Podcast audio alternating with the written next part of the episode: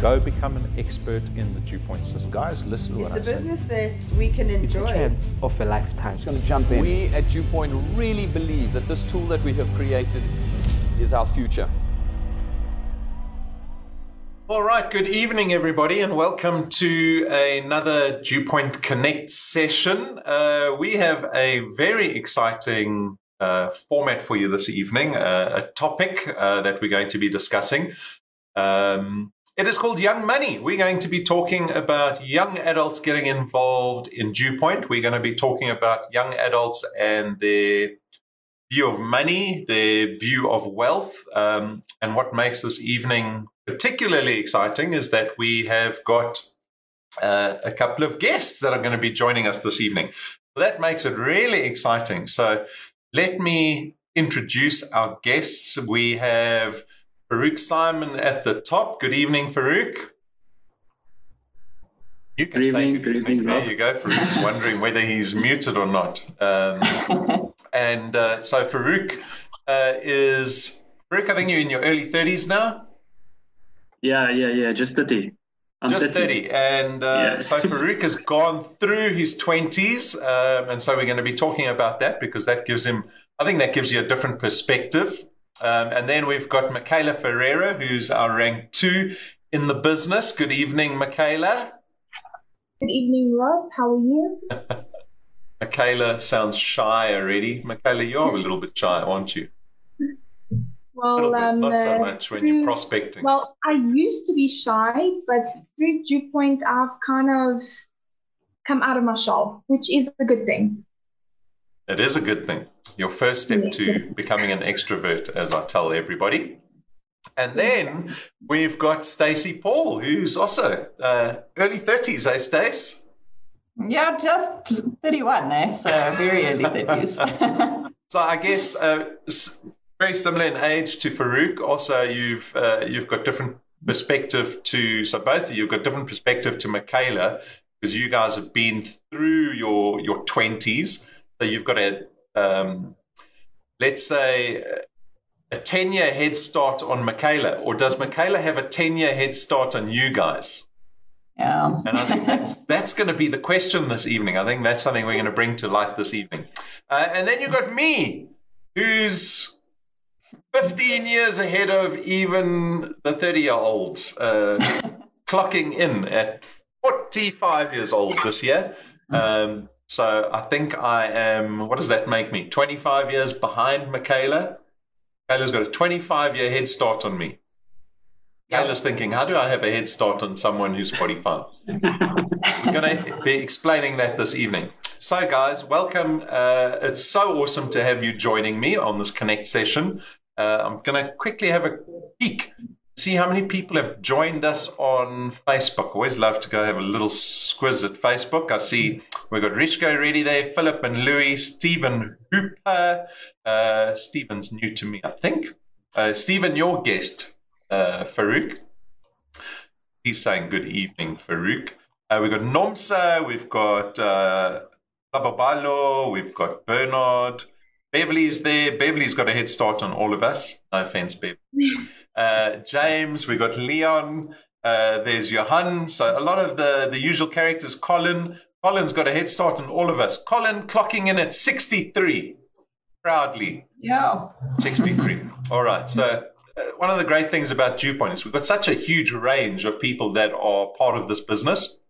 Um, but this evening, we're going to be specifically looking at young adults. So, when I think of young adults, uh, I don't really look at the age, I look at people who don't have kids. because I think your outlook and your responsibilities are very different. You know, I'm uh, I'm someone who's got two small children, and your the world changes completely when you have kids, right? Your responsibilities change.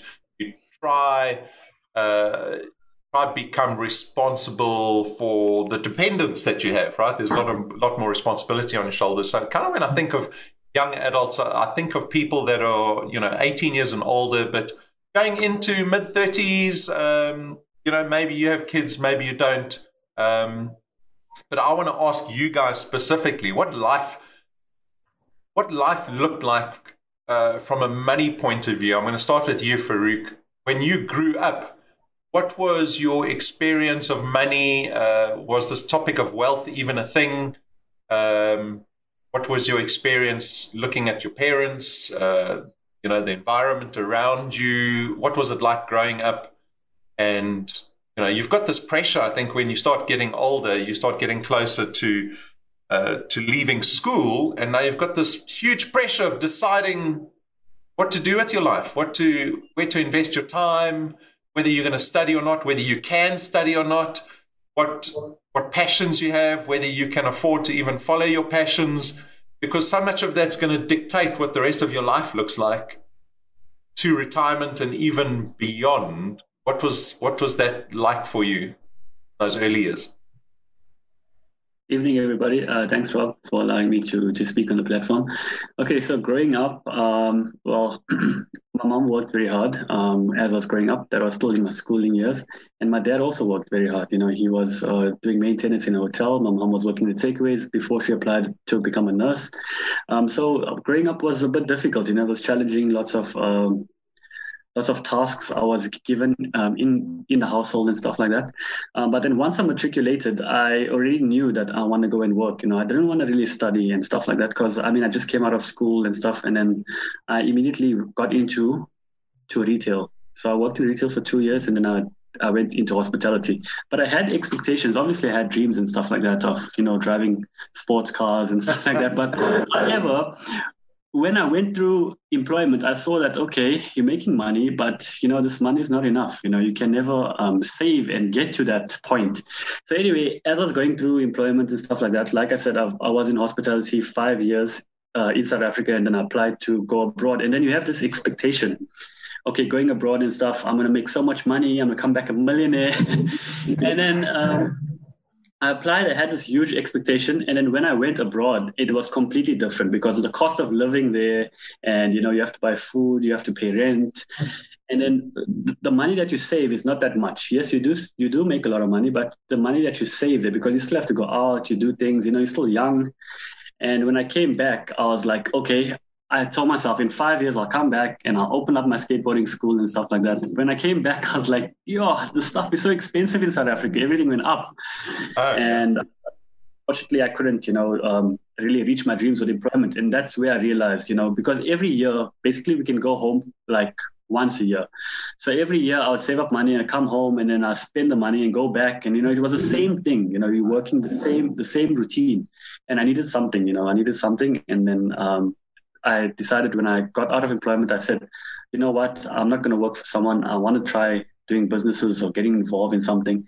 And that's what I tried. Yeah, I tried. Did, tried did you have an understanding of the value of working for yourself? Were you did you have a some appreciation that you were stuck in the cycle of just creating kind of transactional cash? Some people refer to it living hand to mouth, but only having transactional cash, not really being able to go beyond that. Was that the drive for you to try do your own thing? Yes, absolutely. I think that was a drive because um, it was just like the same thing. You know, you're doing the same thing. You're working like 12 to 14 hours because hos- hospitality is very long hours. So you're working 12 to 14 hours per day and you're doing it like six times per week. You know, you get one day off. And it was just, you know, it was tiring for me. Yeah. Um, and I think that's that's when I realized I need to do something else. So when I came back, I tried to do some investments, uh, started the car business, and you know, buying fashion bags. But it was difficult because I mean, you still need to you still need to put in lots of you know capital, and then you have to find buyers and stuff like that, and people don't want to buy, and you know, it was just frustrating. So, so did you find working for yourself, you were still stuck in transactional cash because yes, absolutely, yes, yeah, absolutely. You just you've just because, created a job for yourself, really. correct correct so but then when i when i saw Dewpoint and i saw the asset recurring income and i got attracted to it and i mean it's something that I needed. I needed, you know, I needed like a funeral cover investment plan and stuff like that. So I didn't have any of those. Yeah, so, aren't you glad you got out of hospitality? Exactly, absolutely. yeah, long hours. That industry's been absolutely massacred in the last year. Um, mm-hmm. Michaela, what has your experience been? You uh, a couple of years out of school now, uh, a year and a half about, and uh, you just turned twenty, I think, last month. Was it last month? April? Uh, no, Uh, actually, March, two months March. ago. Okay, two months ago. Um, Get it right, Rob. I don't know all the wealth engineers. Um, and I remember your birthday. So tell us what, what was your experience growing up? What did, what was your outlook of money and what you were going to do? And Well, um, good evening, all. Uh, Rob, thank you so much uh, for having me on the platform this evening. Um, yeah, uh, you know, I've always learned from experience. Okay, um, and and my dad, um, you know, he's always been a hardworking person. And for me, I look up to a person like my dad. Okay, and and you know what? The thing is my dad was was working for a boss, only making him uh, only making the boss rich and not himself. Okay, did you And hear your you know, father I- complaining about that? all the time, Rob, all the time. and and you know what? When I was eight years old, my dad actually got retrenched.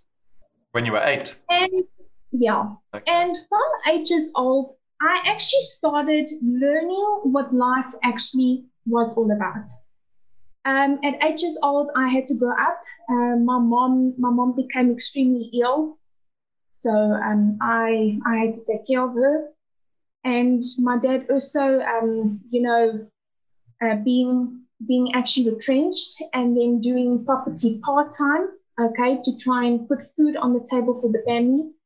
So you know what? Um, reality is that we cannot only rely on one source of income.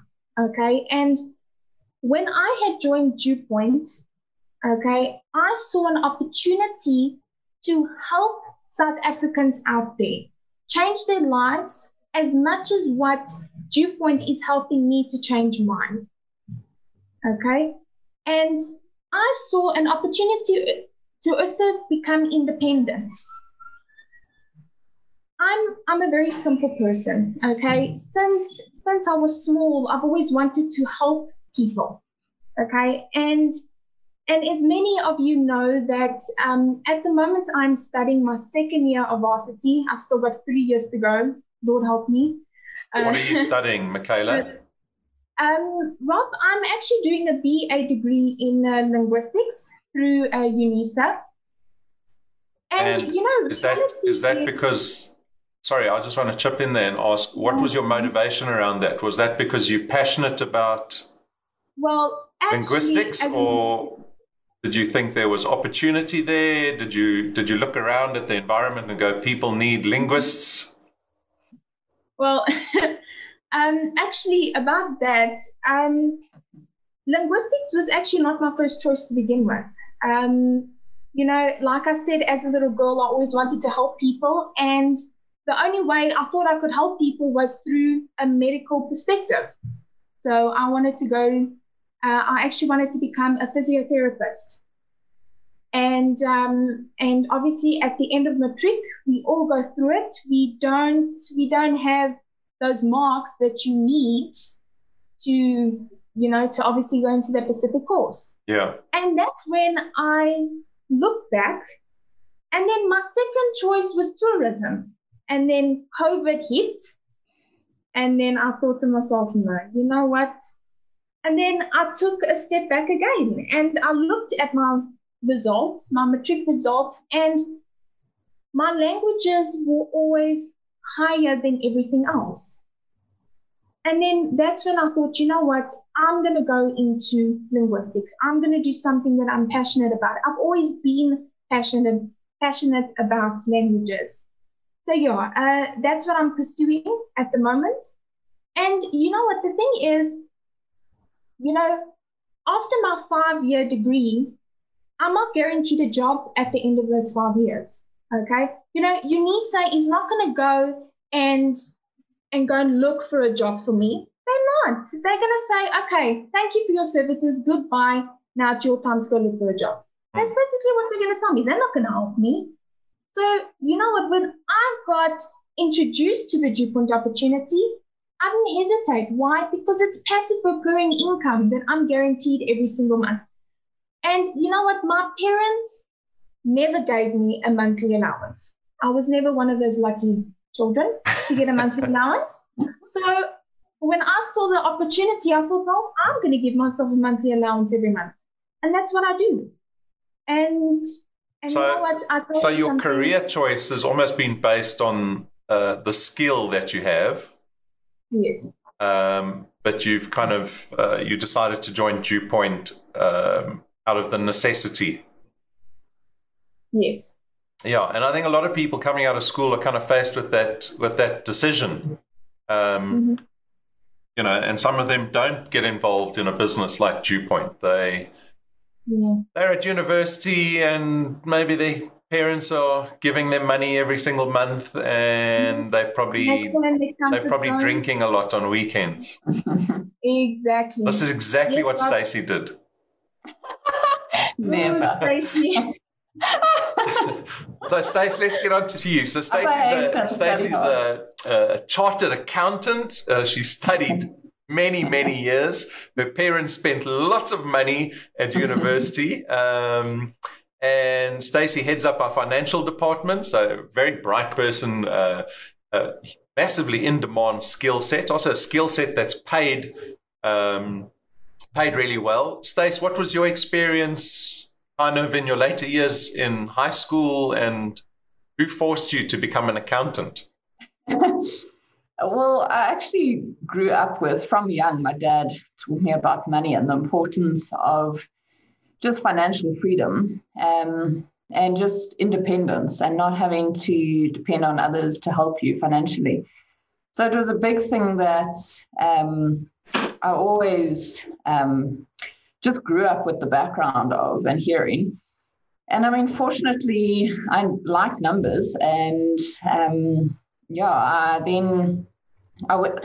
I mean, I'll be frank that I, I did CA because I knew the career opportunities it would have, and I wanted to um, be financially free, and I wanted to have um, to go into something that would have opportunity for me. Yeah, so I think, um, yeah, I think I initially pursued something similar. Um, I also enjoyed numbers, uh, also enjoyed design, and so um, I was lucky enough to have the opportunity to apply to architecture and engineering at WITS.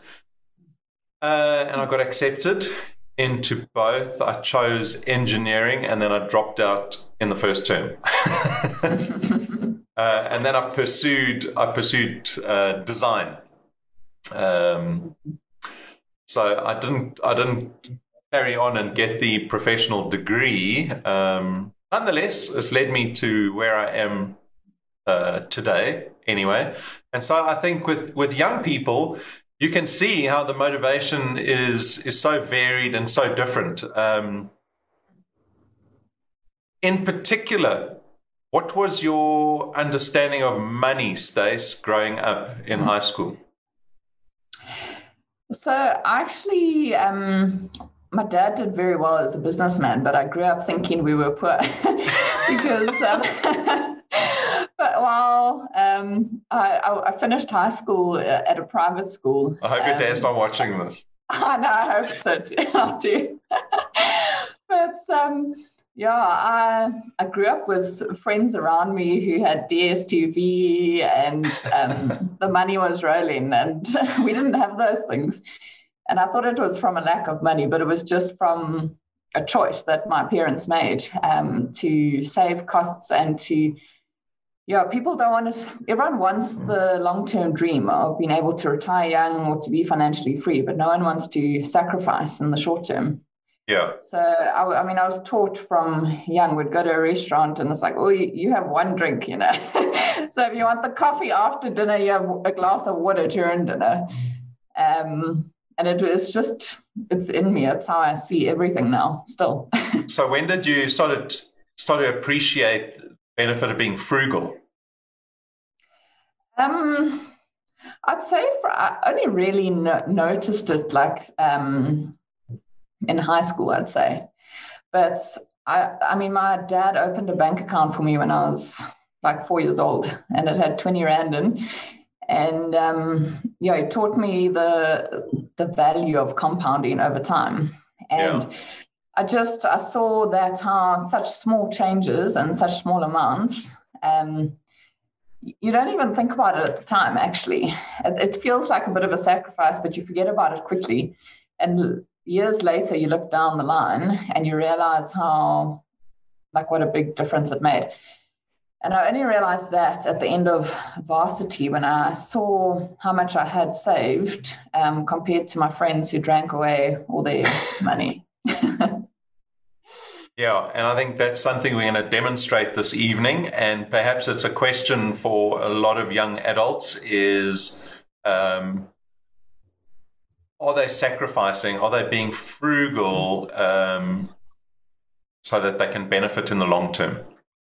Mm. And yeah, and it's all about choice. It's priority. So yeah. we all have those things that we enjoy, um, and that's okay. You can still enjoy those things, but then there's sacrifice in other areas. And maybe it's you enjoy those things and you sacrifice time to work harder on dew point or yeah. Exactly. So i think you know uh, again demonstrated by you know just the stories of of each of us. We've got very different backgrounds uh, different opportunities different aspirations different things that we're passionate about different decisions that we make uh, and you don't always make the right decision when you're 18 19 years old you know. I remember wanting first to become a vet then i wanted to become an architect then i was going to become a car designer and then i ended up just becoming uh, just being a graphic designer and kind of things kind of evolved from there. Um, but what i think it highlights is is perhaps one of the benefits of dew point is that it doesn't matter what your circumstance is Dew point has been designed so that anyone can take advantage of it. But you know, we're not we're not going to be getting into the into all the benefits of dew point. What we want to do this evening is is really allow young people to understand the power that they have in the time that they have, mm-hmm. right? Because that's the one thing. Stacey, you and I were talking about it this afternoon, uh, and that's why I say I don't have 25 years on uh, Michaela. She's got a 25 year head start on me. Um, and that's going to become very apparent when we get on to uh, that little subject that your father schooled you on, which is compound mm-hmm. interest, which we'll be getting to shortly. Yeah. But what I want to talk about is just about intent. So, Farouk, mm-hmm. I think you've been quite an intentful person, even having got out of school. You sound like you hustled quite a bit. Uh, you you dipped your toe into numerous things, perhaps uh, similarly to me um, when we talk about designing your life, you feel like you have control over over your prosperity. You know, we look at the majority of the population. You can say ninety five percent of them aren't prosperous. You think you can be? Uh, Rob, yeah, definitely, eh? definitely. Now that I've found Dewpoint, of course. but I mean, before, um, you know, like nothing is guaranteed. Like I said, you know, you're working a job, you're not really happy, you try something else. You know, you never know if it's going to really work. But I mean, if you have, if you get into a business that that offers sustainability. I think that's where people people need that. You know, we need security, we need we need sustainability and stuff like that. So I think when I when I found that in Dew Point, it immediately attracted me. Like I said earlier, um, just the recurring income. You know, the recurring income. You're building an asset. Like I explained to one of my prospects today. You know, I asked that prospect today um, while I was chatting to her. I asked her, you know, if you build, let's say for example, you join Dew Point, and after two years you build 10 to 15,000 Rand per month, right? You're earning 10 to 15,000 Rand from your asset. If you do not work on your asset for the next year, okay, but you still keep your business activated, will you still get paid 10 to 15,000 Rand? And she said no. So I'm like, okay, so you're not you're not getting the point. You don't understand Dewpoint properly. Let me explain yeah. it to you again. So when I explained it to her again, she was so impressed, you know, that um, you know, you're actually building an asset for yourself and it can pay you for, you know, long term and you can you can inherit it to your kids. Yeah. she was blown away. I was absolutely blown away. So i think a lot of people don't understand what an asset is especially the youngsters. We need to really take them over it you know and once they understand the security and the sustainability of the business i think that's where they really they find value. I think it's all about value right? Exactly. So with dew point there's always been a bit of a learning curve to business. Um, and so you know all wealth engineers um, their mandate almost becomes not just connecting people to Dewpoint, but you've got this responsibility of trying to educate your prospect to what those benefits mean. Like you said, you know, you could have explained Dewpoint and then you you asked your prospect um, if they stop working, will they still earn? And you know, with that mentality of I only earn when I'm working, uh, her answer was no, you don't earn. Um, exactly, Michaela you have got 25 years on me. What are you going to do differently? there wasn't Dewpoint when I was when I matriculated in 1994. Yeah. well, Rob, what I am going to do differently to you is do Dewpoint, okay? um, but you know what? The thing is, I can't wait to see what I will be what I would be in 25 years or even five years. You know, my grandfather always used to tell my dad, okay, study hard, get a degree, and you know what? Start working at 20 and you retire at 60. But reality, that's not the case. Okay, there are still people that are are still working, working beyond 60, trying to make Oh, ends you know? And and i want to be an independent person. I don't want to rely on my parents. And when i go out i don't want to ask them for money. You know i want to live my own life. I want to be myself. I want to be me you know? I want to help other people change their lives through this reliable and trustworthy system as what it's changing mine. Yeah. Um, mm-hmm. Yeah, which really leads me on to the no- next topic, which is how does one design their life when you look at the opportunity that we currently have in South Africa? You know, the old, uh, the old um, kind of the way of life was yes, go study, um, learn skills, become an asset to your economy, start working, work for the company for 45 years and retire comfortably. And I think that was probably the case 40 years ago. Um, now, uh, I think it's a lot harder for the youth to be able to look at the next 10 years and be able to take a calculated um, or make a calculated decision as to where does prosperity lie for me. Um, and you know, I think it's demonstrated in Farouk's testimony and Michaela's testimony. Uh, you've gotten involved in all kinds of things, and you've had to change. And you know that might be circumstantial, but uh, it changes. And I think for a lot of South Africans, for the lucky South Africans, they're able to to get away with that. Um, but for younger people, where does the opportunity lie? Um, you know, you look at the headlines at the moment. Some headlines that that uh, Jane pulled out for me, and you know, we don't even have to get into this. I think this is almost common knowledge for all of us.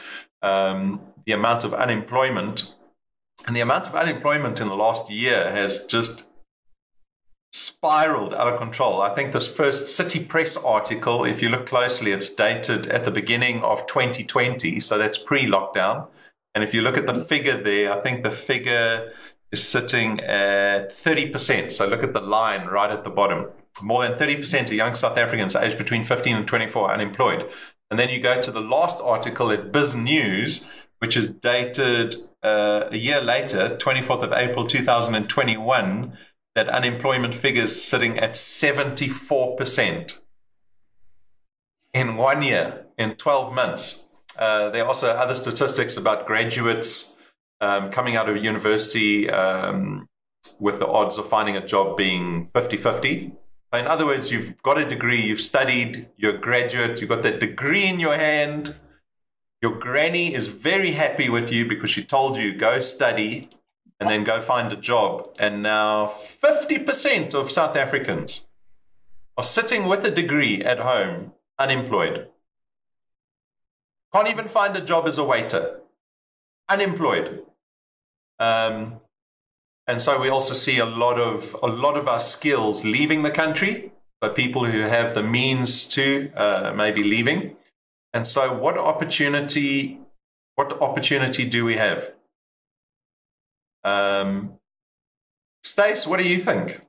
If you if if you had to reverse ten years, go back 10, 12 years, would you do the same thing? CA, study, Um, probably one of the five percent. yeah. So I, I would, um, because it's been part of my journey and it's taught me good skills and um, I've yeah, I've learned I feel like I've learned invaluable things through the process. Um, and I still see a value in the qualification, but it it didn't give me what I thought it would. Um, I think maybe I came out as things were starting to change. And yeah, in the beginning, it was you study CA because you guaranteed a job. Um, and I remember even as I finished articles, I um, interviewed for to stay in Deloitte Consulting. Um, and it was uh, tough, like there's certain criteria they need for, and there's only a certain number of roles, and it's difficult to to get into the big companies. Um, it's not a it's not a hundred percent secured thing. So yeah, I would do it again because it taught me great skills. Um, but I think there's there's so much to it. I mean, you have to take things into your your own hands in a way. Um, being an entrepreneur was never something that I wanted or was going to pursue. Um, it's I wanted to. I, I had the very much um, standard thought process of you get that degree, you get in a big company, you're just a number, but it's okay because yeah. you'll make enough to be secure. Yeah, and it becomes a race, right? It becomes yeah. you've got to be you've got to be uh, one of the people that have got the um, the resources to be able to go to yeah. university, to have good education, to be supported while you're studying. Um, and and then even so, I mean, I think Brendan was telling me the other day how many people uh, drop out of accountancy. It starts with yeah. how big was your class in your first year, Stace? Oh my word! In the in the beginning, we had thousands. Like each class had a thousand people. And, and then how many how many became CAs? Oh, it's just a couple hundred. Them. Yeah, yeah, like that class just gets whittled down every semester, right? And yeah. so it becomes this race. And so you can mm-hmm. see how uh, the economy, how the the, the traditional system uh, mm. marginalizes people pretty much from the day you're born. Yeah. Um, yeah. And so again, Dewpoint, Dew Point's really been designed to flatten the playing field right? You can mm-hmm. come onto the playing field. It does not matter where you're from, where you were born, what level of education you have, uh, what experience you have in the workplace. You can come and and be a champion and be successful in this business. Um, and yeah, so, even yes, Stace. No, I was going to say there's even like um, the competitive aspect of it. If I think of um, like working in a corporate, I mean, it's it's extremely stressful and pretty cutthroat because only one of the 50 are going to become, you know, a stay to be a manager and a, then it gets smaller for a partner or director. Yeah. And it's just like if you compare it to Dewpoint of the better people do, the more the better it affects you, the more the word gets out about Dewpoint or so it's it's totally different model. Yeah, exactly. You you derive some control over your your performance yeah. and the outcome of your performance in this business. Whereas when you're out there, you you really at the whim. yeah, you're at the whim. I mean, of the environment, you know, uh, and we can see how how crazy it can be, especially in this last year. Um, and so, you're only young once, Farouk. Do you still feel like you're young? Um, Rob, yeah, I think so. I wish I could be 20 again. Like I, I actually told Michaela earlier, you know, if I do Dewpoint and I'm 20 again, yeah, when I'm 30, I'll be flying. Eh? But yeah, no, I'm grateful. I'm just grateful. Eh? Grateful. Yeah. A new day. I mean, I got I got the opportunity at the right time, so you know, it had to happen at that time. So yeah, I'm just grateful that I'm I'm part of this. Yeah, something um, we certainly want to highlight this evening is is the benefit of being young. Michaela, do you feel you lucky being young, or do you feel like you've you marginalized because you're younger? No, um, Rob, you know what? I love being young. Why? Because I've got the world at my fingertips. Okay, I I'm a motiv- I am very motivational. Okay, I'm I'm very positive, and yes, you are only young once, and I'm blessed to have been introduced to Dewpoint at such a young age because you know I'm a type of person that I've already mapped out my future. My future is Dewpoint, Dewpoint, Dewpoint, Dewpoint, Dewpoint. That's that's what's going to Dewpoint is what is going to help me survive the rest of my life. You know, being young now, I know that Dewpoint's already going to be my retirement at the at the end of when I'm 60, which is in another 40 years time. Yeah. Okay. but let's not think that far. Yes.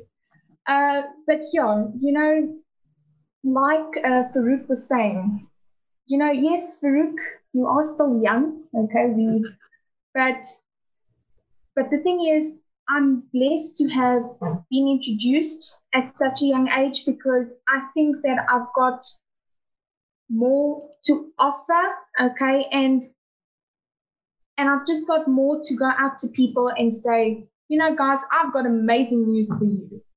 And yeah, um, you know, being young, yeah, it might be a little bit difficult because people look at you and they're like, oh, what do you know? You know? But the thing is, it is just a matter of believing in yourself and telling you telling yourself that you can do it. Because you know what? I know I can do it. You know, and and I'm in due Dewpoint because I believe in myself and I know that that I have been presented with this opportunity and I've grabbed it with both hands. So when you graduate, are you going to go find a linguistics job? Mm-hmm. Well, um, well, you know what? Uh, that was the promise I made to my parents. uh, but that's you know, something you would uh, enjoy, right? Yes, no, um, I would. Uh, actually, as a matter of fact, my dream is to actually, when I'm done studying my linguistics degree, is to actually go and work for the Portuguese embassy. Yeah. And um, and when they need me, they transfer. They they actually transfer me to uh, parts of Europe where they need me to go and translate or to go and teach. But yeah, uh, you know, I am in Dewpoint for the long run. I definitely am. Yeah. And it's only. Um, Michaela, I know a lot of your friends, obviously, they're around similar age to you, and you've really struggled to get uh, people in your age group to see the benefits of the business. Why do you think that is? Rob, um, why I think that is, is because, you know, young people today are still under the impression that mommy and daddy are going to um, provide for them for the rest of their lives. But you know what? Um, my message to the young people out there you need to stop dreaming, okay? And you actually need to now look at what reality is. And reality is if our parents and many other South Africans out there are struggling to get jobs, what makes us youth, people coming out of matric, getting a degree, what makes us so special? Absolutely nothing. We just we just the same as everyone else. Yeah. You know, so and what are most of your friends depending on? Are they do they have the belief that they'll they'll study and then they'll just find a job and they'll be fine? Yes, yes, exactly that. And and me being a young person and coming into Dewpoint, the worst, you know, what I find is when I first uh, came into Dewpoint, I prospected my friends. My friends said no. And I looked at them, I said, Well, you know what? I'm going to prove you wrong. I'm going to prove you wrong. And and the thing is, you know, you can't rely on your parents anymore. Why? Because the thing is, our parents aren't going to be here forever. We are heading into our 20s. We need to start living lives as. And as it's to unfair to a degree, I think. Sorry? It's unfair. Depend on your parents until until what age, Stace? What is the You know, um, Until you have your own kids, you can depend on your parents. eh? so that means you and Farouk are still looking to the parents. oh, we're still for- good, eh? We can move some in back support. home. This is speaking for herself there. Okay, sorry guys. Okay, it's fine. I'm speaking for myself. No, you're exactly right. You know, uh, it is unfair. Our parents are under pressure to be able to retire financially independent. Um, you know, and they want to be able to enjoy their lives. Uh, it's expensive supporting five people in a household, um, and so they deserve that we become self-sufficient, right? Uh, Stace, huh? Hmm. I think also it's. I mean, we we made to to work and su- to succeed. We get value out of that. Um, it's a huge part of life, and Yeah. I think just being independent, knowing that you can make things work, hustle when you need a hustle. Um, it's a huge. It's huge for your confidence, for who you are. You learn skills. Yeah, I Yeah, think the, the trickery, uh, or should I say, what the youth. Hard to say that because I feel like I'm still a young person, so I'm going to refer to the youth as someone else other than me. But younger people, what they duped into, uh, and this is a good thing, right? So this is almost a double-edged sword: is that you have the you have the self-confidence and the exuberance, and you're very bullish about your future. And what that does is it stops you from uh, from from investing a safeguard almost um, for your future. And so you'll find I don't know how many twenty year olds actually have uh, retirement annuities or investments or tax free investment accounts or tax free savings accounts. I bet it's it's tiny. It's me. Um, Stace, when did you start your? When did you take out your first investment? How old were you? Um, so I didn't really do investments to start. So I, I just started saving cash in the bank. Um, and it was from when I was 18, um, Okay. just working. I'm trying to think school. Uh, why did just- you Why did you just leave cash in the bank? Why didn't you invest it?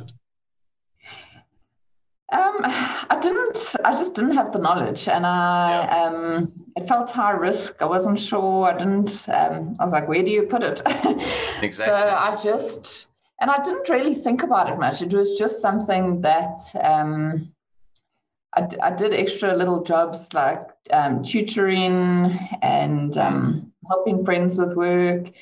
Uh, just to earn a bit extra to pay my petrol to get to varsity and some food and um, yeah I just i saved as much as i could but just literally in the bank Yeah, I And- mean, if we if we look at statistics, you know, uh, recent statistics about people who are able to retire, or the percentage of South Africans who are able to retire financially independent, and that's not even prosperous, right? There's no prosperity in that. It's just I can support myself uh, when I get to 65. I think the figures are around five percent, give or take a couple of percent, which is tiny which would indicate to you, right, in your 20s, as soon as possible, start investing or start putting away a little bit, even if it's just saving cash or if it's a tax free savings account, whatever it is, start early because the odds are against us. yeah they are and it's just you've got to have a plan. That's the thing as well. Um, But you say it's tricky, um, right? Because even a CA like you, who's got this Yeah. father who was a business person, even you were nervous to to put money anywhere except just leave it in your bank account. Yeah, I think I just didn't have the knowledge and I didn't. Um, it's actually widely available. Um, so there's What the information? Yeah, and websites that make it simple. Um, and guys who look at wanting to retire young and how to um, save costs and low cost investments and all sorts of things like that. It's people who are not in the industry who want to be financially free. Yeah. Um, so it's actually an exciting time because a lot of people are um, focusing on that. And there's a guy, Stealthy Wealth, who I follow on Twitter, and he does all sorts of tables that you put in one number and it pops out like what it'll be in however Yeah. many years' time. And there's a, there is a lot of information. Um, but you can keep it very simple as well. Yeah. Michaela, how much do you know about investing? Well, um, you know, I I actually know quite a lot of um, well about um, you know saving and um, you know uh, investing Yeah. because uh, my dad, from a young age, um, my dad had always taught me that you need to save for those rainy days. You know, uh, you don't know what tomorrow will bring. You know, you just need to save. And actually, from from little, um, my birthday money that I used to get from people, Yeah. I used to put in a savings account, and I used to save. Um, I used to put that money in a savings account, and I used to let it grow. And Farouk, yourself? Has investing been Okay, a part of Yeah, part of definitely, what definitely. Yes, definitely, Rob. But um, the only problem I had was when I put it into a bank account, I'll remove it like one or two years later and spend it up. But um, yeah, look, I've tried to invest uh, here and there, but yeah, I always end up spending it. But now I'm so glad I have the Access Wealth plan actually, where I don't even think about it. I just put Yeah. money in there. and leave it. Yeah. Exactly. So I think uh, what we're going to demonstrate this evening um, is just how simple it can be, right? So Dewpoint makes it simple, but what Dewpoint does, besides just offering uh, the insurance and the investment products, what Dewpoint does is is to try educate people more around concepts of wealth so that it becomes more familiar, right? I mean, for Stacy, who felt a little uneasy about investing, and yeah, you got someone studying to become an accountant and someone who's got a, a successful father. It is, it's a daunting place. And even if you go look for information now, there are so many different types of investment accounts. And, you know, there's different fees that all these places take, and there's different uh, there's different tax related to different instruments, and it is endless and endless and endless. And so, what we're going to do this evening is we're going to distill it. We're going to distill the opportunity of investing down into one single thing. And so, Farouk has highlighted it. We've got our investment product, Access Wealth. Access Wealth is a product um, that invests from 100 Rand a month into a tax free investment fund. It's a unit trust with Santam uh, at Sanlam. And so you can find out a little more information particular to that product on our website. Um, but we're going to be looking at, well, what can something like a, a tax free investment do for you? Stace, do you want to touch on the benefits of a tax free investment quickly? In my mind, I think it's probably one of the first things any young person should get, and they should get it as quickly as possible. They don't even really have to look at anything else. Yeah, agreed. I mean, even in my own um, investing that I do, the main thing that I make sure I always do is my tax free investment. Um, and it's just, it's got so much value in it. If you think of the portion of your growth that will go to tax, I mean, it's it's huge. And if you get to a point with where Dewpoint you you've grown and you're earning lots of money, you'll soon be paying 40% tax, 45% tax and you just think that growth like you get half of it um, so it's a it's a great thing that the government brought in and Yeah. it's so simple because there's they've set regulation on um, the costs that the investment houses can charge so it's they're generally all low cost um, and it's um, it's a no-brainer really It is, right? Because government Yeah. pretty much taxes all Everything. proceeds from all Yeah. investments. Uh, and so Yeah. I think you get a, you get some tax rebate on your um, your retirement annuity, yeah um, but a tax reinvestment is the other big one. Yeah. And even your retirement annuity, they, I mean, there's there's limits on Yes. how much you can put in, and you Yeah. get uh, three separate payments, and yeah, the the tax free investments just it's simple. Like you said, it's a no-brainer. So, Yeah. Uh, so I've got a lovely graph for everybody to look at. Uh, let me take my head out the way. Okay. So if we have a look at this graph, uh, look at the blue title at the top. This is average compounding of an investment uh, that hasn't been touched. In other words, you're not drawing the investment out like Farouk says he likes to grab that investment every couple of years. So this is one that has remained untouched. You've, you're putting money into this investment every single month, right? There's a compounding effect because the interest that you're making off of the money you've put in stays in the investment. And so you have this compounding effect that happens every single month. Um, and this is based on the Satrix, which uh, which is basically the top 40 shares in the JSE, right, Stace? Yeah. Yeah.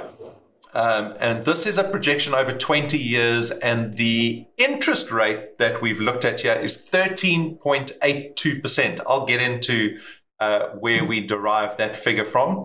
Um, and so, for example, if you took out um, Access Wealth, the Access Wealth product, and you decided to put the maximum amount of uh, contribution in every single month, which is two and a half thousand rand, right? So this graph we're looking at is two and a half thousand rand going into uh, an investment that's invested into the Joburg Stock Exchange. In other words, equities. These are public companies. These are shares that we invested in. Um, and there's a monthly compounding effect. And what we've looked at is a projection over 20 years, right? So you've come into Dewpoint. Now, this is for young people, guys. This is for you. It's you in your 20s, maybe your early 30s. Um, you're tired of mom and dad looking after you. Uh, you have a re, a real outlook as to the prospects that you have in the current economy. And I've always said I don't romanticize Dewpoint. Dew Point is a necessity, right? Uh, and so whether your outlook is to invest in your own business or to study or to just become an employee, whatever it is, there is still a massive space in your life for Dewpoint. And so let's say theoretically you started at Dewpoint and you're earning two and a half thousand rand out of Dewpoint.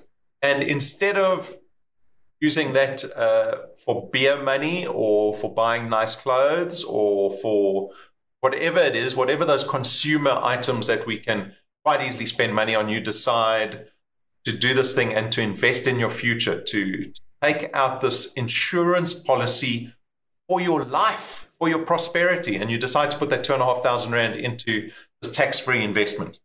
So look at the numbers. The timeline at the bottom of the graph is 240 months, right? That's 20 years. After 10 years of investing, two and a half thousand rand every single month, right? So we go to about month 120. You will see the green line is your contribution, right? So your contribution, you can see that's a straight line because it's two and a half thousand rand every single month. So that's sitting at uh, what's What's 120 months times 2500, Stacy? Quickly, Stacy, quickly. it looks like it's about it's about half a million, right? About six, 300,000. I think it's 300,000 that Yeah, you've invested at that point. Um,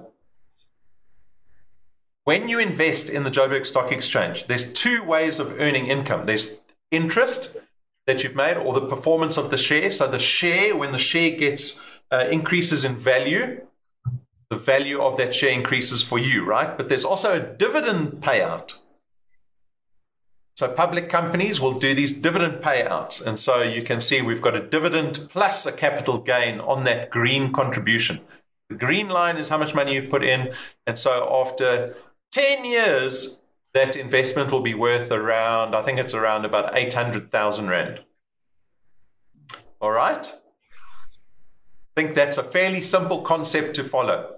But now look what happens with compounding interest in the next 10 years. So we've gone from 800,000 Rand, um, yeah, it looks like about maybe 700,000. Look what happens after another 10 years. Your income will have grown to well over 3 million rand. All right, everyone with me? 3 million rand. Now I'm going to show you what happens if you take that over a 40 year period. A 40 year period at the same interest rate, you haven't taken any money out of your investment, you've left it there. You keep contributing 2,500 Rand. After 480 months, your investment will be sitting at around 43 million Rand. Yeah. Insane. Do you see why I say Michaela's got a 25 year head start on me? The guys that are in their 40s and 50s can't do this. Michaela, you can do this. That little two and a half thousand rand, that birthday money, right? That ability, that discipline to be frugal. And it's not even about being frugal. Like Stacey said, it's about prioritizing, right? You can still enjoy life and the luxuries of life, but are you putting money away every single month?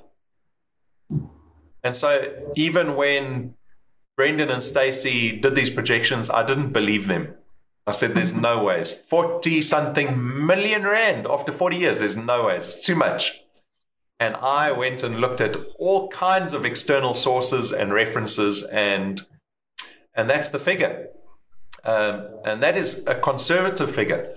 So I haven't looked at the comments, but I'm sure there's some people saying, well, What's 13.82%? Where do you derive that figure from? So I'm going to show you where I derived that figure from.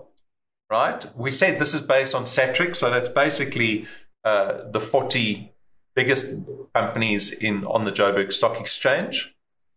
So I'm going to quickly go over to Satrix's website. Right? Let me scroll to the top. There we go. Satrix 40. We're going to look at the ETF. They're going to show us the performance, and you can do this yourself. Go to satrix.co.za, click on products, click on Satrix 40 ETF, and we're going to scroll all the way down. We're going to scroll all the way down to the performance table, and there you've got uh, their performance over one year, three years. So you can see in the last year how our economy has bounced back from a huge low of 34% uh, three years, 9%, five years, 8.54%, seven years, under 8%, 10 years, 10%, since inception, which is since nine, uh, 2000, Stace? I think it's 2000. Yeah. Um, 13.82%. There you can see it. Can you see the figure? Since inception, 13.82% is the performance of the Satrix, right? Um, I'll show you a, another source that just confirms what the dividend payout is, uh, because we refer to that in the graph. So take a look at the dividend payout. So this again is uh, the Satrix 40. We're on the investing.com website. Uh, so this is not even a local website. This is the overseas website. Um, and there you can see dividends. And you see the second column. It says Satrix Managers, Pty Limited, dividends. The yield of dividends, 2.53%. So those are, uh, Stace, those are almost like cash payments that public companies make to their investors, right? Yeah, so they'll declare a total dividend amount and it's divided by all the shareholders and it will be paid back into your account and reinvested. Yes. Okay. Um, and so, if you want to look at, so we could argue and say, okay, well, this is the top 40 companies, um, right? We can look at, I've got another source for you. Here's, here's the, whoops, that looks a bit out of place. Let me just fix that quick. So you can track the all share, right, Stace? Yeah, which will be all the all the, the entire the entire J, the entire JSE. Yeah. Okay, let's have a look at what the entire JSE is doing. And I love this because uh, this graph that we're looking at shows the JSE's performance from when I got out of school, from 1995, right? If I had started investing in 1995, the return is nearly 1200% in the last 26 years. So let's work out what that is annualized. 1200% divided by 26 years, 46%. And then you can take off a couple of percent because, you know, uh, these bankers and brokers like to take a little slice of the cream off the top. But uh, I'm happy to give a couple of percent away. You can then take into consideration inflation. Sure, inflation, 5%. You're still left with uh, well over the 13.82% projection that, that we looked at. And so I hope this shows young South Africans the opportunity and the benefit they have purely by having time on their side. You can come and begin building an income with Dewpoint. Today, you can start today. Get up to two and a half thousand rand. We're not going to limit you to two and a half thousand rand. You can be a big earner like Farouk, right? You've been around since November 2019, Farouk. Yeah. Yeah, Rob. Yeah. So a short amount, All the time. a short space of time, we've got, uh, you know, we had Spamandlu who came in here and got to rank nine within five months, and his income jumped to about seventeen thousand rand, I think, in the first five months in the business. So all we're talking about is getting to an income because I know we're going to get the excuse, well, I don't have two and a half thousand rand lying around, right? So you're going to come to Dewpoint like Michaela, and you're going to start doing something. You're going to start building your asset with Dewpoint. And when you're in this position to be able to start putting two and a half thousand rand into a tax free investment, and by the way, what I didn't mention is that there's a limit on the amount you can ve- in invest uh, in a tax free investment.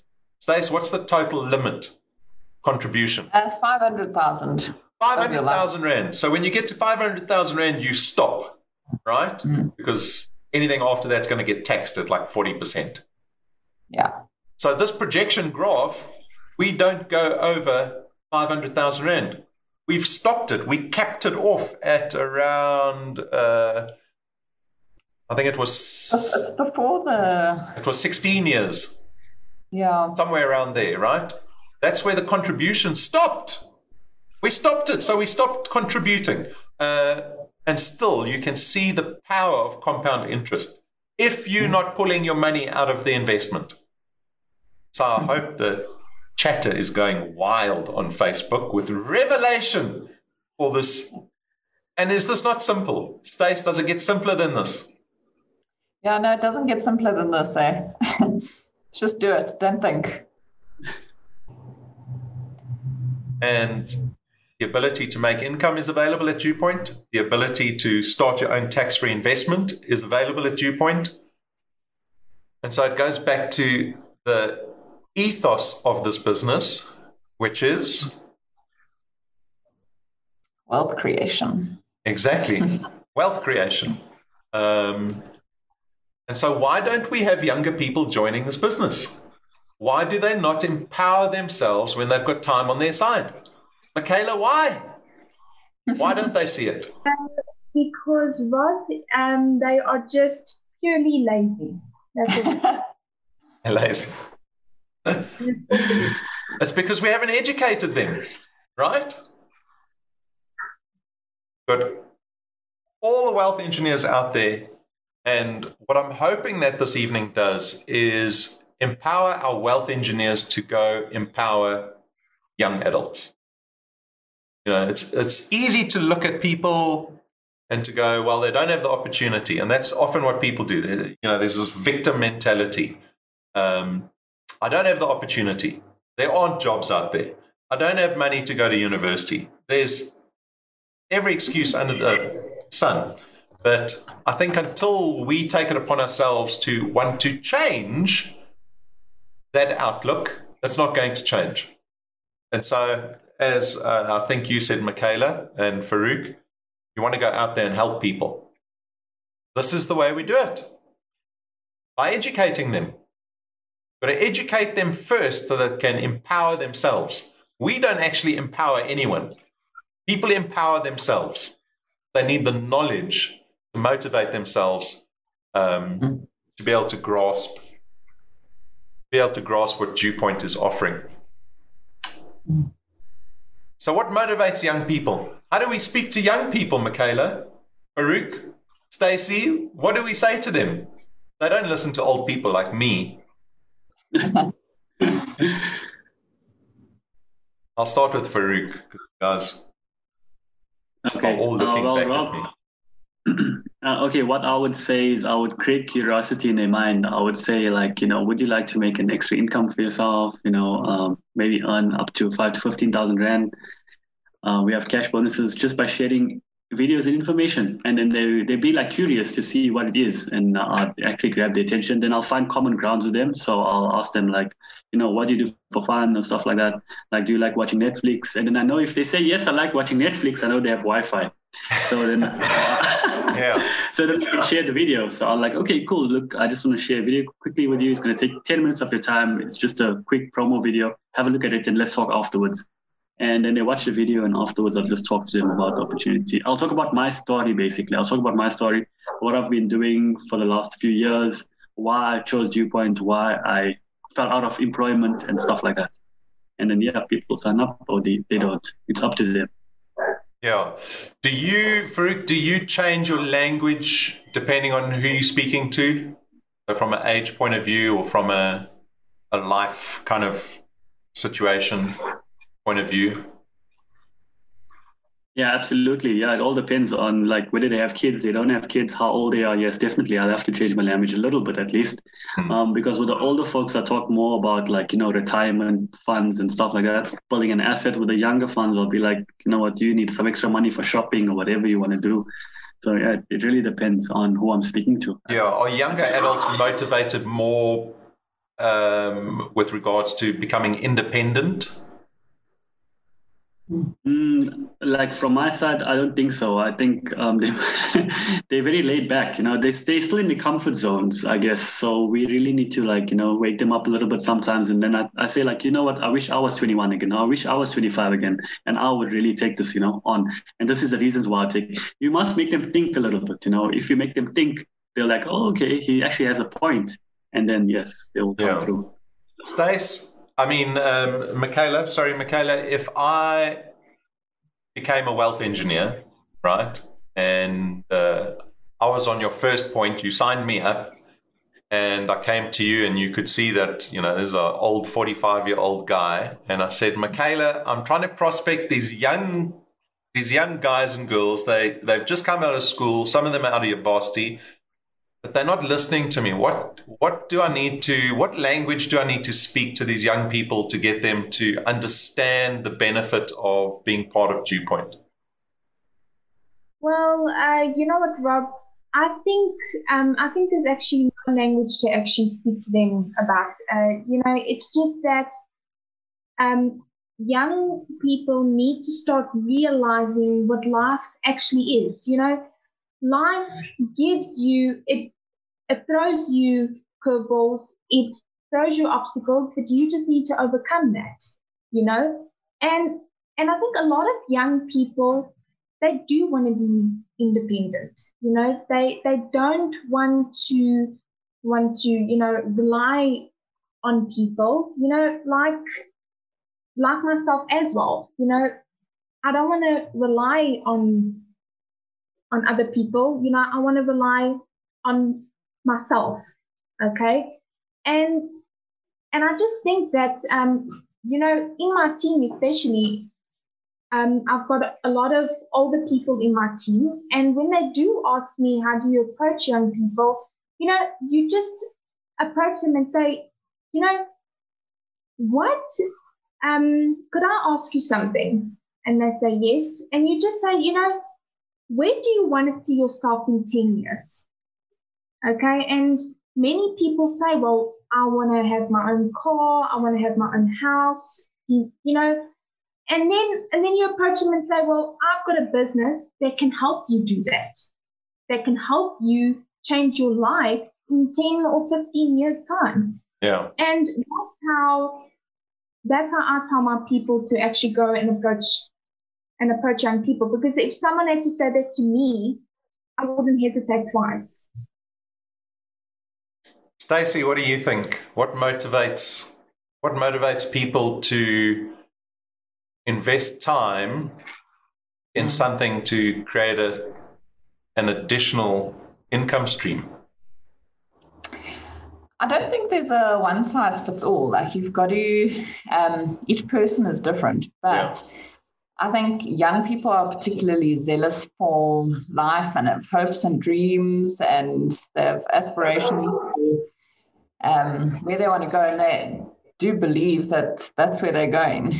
Um, so I think it's a part of, you know, Dewpoint can help you get there, uh, whether it's that you want to open your own business and Dewpoint provides the money for capital or Dewpoint's paying your expenses so that you can focus on this other business or whatever it is. Um, you've got to find that motivation in each person. What it, if they want to live the high life or if they want to be financially free, that money is not a stress or yeah, it's people are motivated in different ways.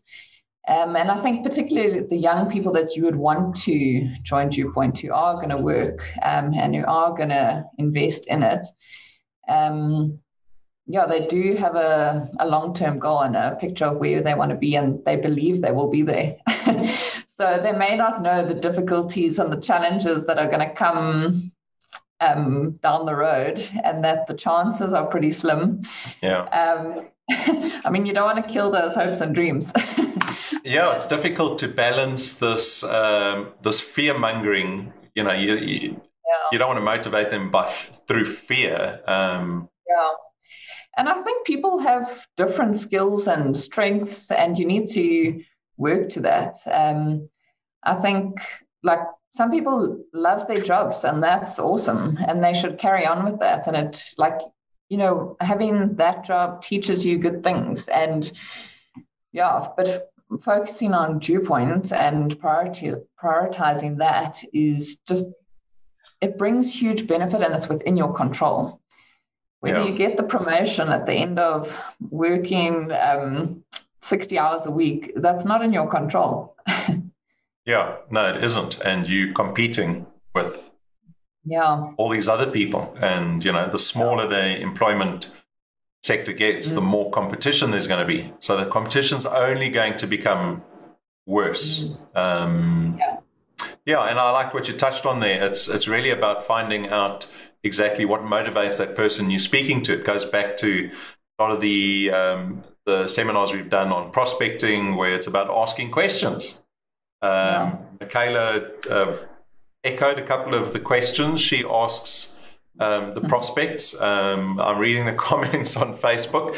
There's a lot of old people moaning about the young people. They're lazy. they got it all. They're- too many things. lazy? You know, IT and media is taking care of everything for them. Um, and so, um, my message to to our wealth engineers out there is, you know, don't blame the young people. If they don't see the benefit of this business, it's because you haven't shown it to them properly. Um, We have to start figuring out how to get younger people into this business. And it shouldn't be difficult. It shouldn't, because I think what we've done this evening is highlighted the massive benefit that they have. You go look at the difference between 10 years and 20 years, 20 years and 40 years in terms of the compounding effect of an investment that you can have. Um, you know, the contrast is stark, it's massive. And so, if you are blessed to be in your 20s with all these decades ahead of you, where you can produce income um, and where you have the knowledge and the foresight enough to prioritize and value an investment that is within reach. No one can argue that it's out of reach. It's too difficult. It's too confusing. I think we've spelt it out this evening. Um, Farouk, going forward, any final thoughts, any revelations from this evening? Uh, Rob, from me, Rob, from me, I would say um, all the young people have smartphones, so let's get them in our teams. That's what I would say. exactly. They, uh, the business is simpler for them than for, for other people. Um, oh, Michaela, Michaela has disappeared and she's ruined my entire Yeah, layout. layout. Um, Stace, any final thoughts? If you if you had to impart some wisdom to the graduating class of accountants of 2021, what would what would your message be? Well, I still see myself as young, and after this discussion, I'm already starting to panic a bit. Um, it's like my, my time is what have I done with the last 10 years? Your time's limited. Um, yeah, you just the value is huge. Like you you can't um, underestimate it, and yeah, it's um it should be as much as young people don't want to think about it. Um, I think there are some that do, and you just got to you got to find those people and, like you were saying earlier, educate them. I think half the problem is just that no one's even looked at that graph. no one knows the the impact of compounding and yeah, just the the effect of time. Yeah, and and the principle of being of prioritizing the value of Yeah. of investing. Yeah. Awesome. Awesome. So, guys, for all our wealth engineers out there who are watching this evening, I hope you are able to share what we've uh, discussed this evening. I hope it's been a revelation. It's been a revelation for me, and I've been on the planet for 45 years. I didn't realize how crazy um, that little two and a half thousand rand could get over 40 years. Um, and so I think tomorrow I'm going to be re-looking at some of my investments um, for sure.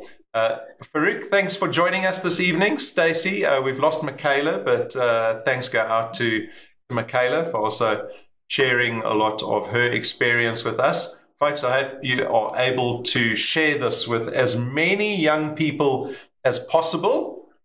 And, uh, and I hope to see a lot of new people joining this business in, in the next month. Uh, I put pressure on all the wealth engineers out there to, to go out and actively pursue young people, not to school them, but to gently and kindly educate them as to the real opportunities that they have. Because the traditional opportunities do not exist. They do not exist. You have to just turn their gaze, turn their gaze a little bit, and redirect their efforts. Um, and so I hope to see that materialize this year. Guys, thanks. Have a wonderful evening.